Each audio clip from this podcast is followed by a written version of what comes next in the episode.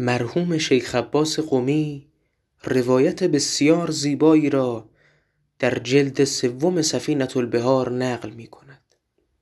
ایشان می نویسد روزی از روزها در ایام خلافت خلیفه اول خلیفه دوم به نزد جناب بلال آمد و بر او گفت یا بلال آیا شرم نمی کنی از این که ابابکر بود که تو را آزاد کرد و تو اکنون از بیعت با او سرباز می‌زنی. بلال فرمود اگر ابوبکر مرا به خاطر خدا آزاد کرده است مرا به خدا واگذارد. و اگر مرا به خاطر بیعت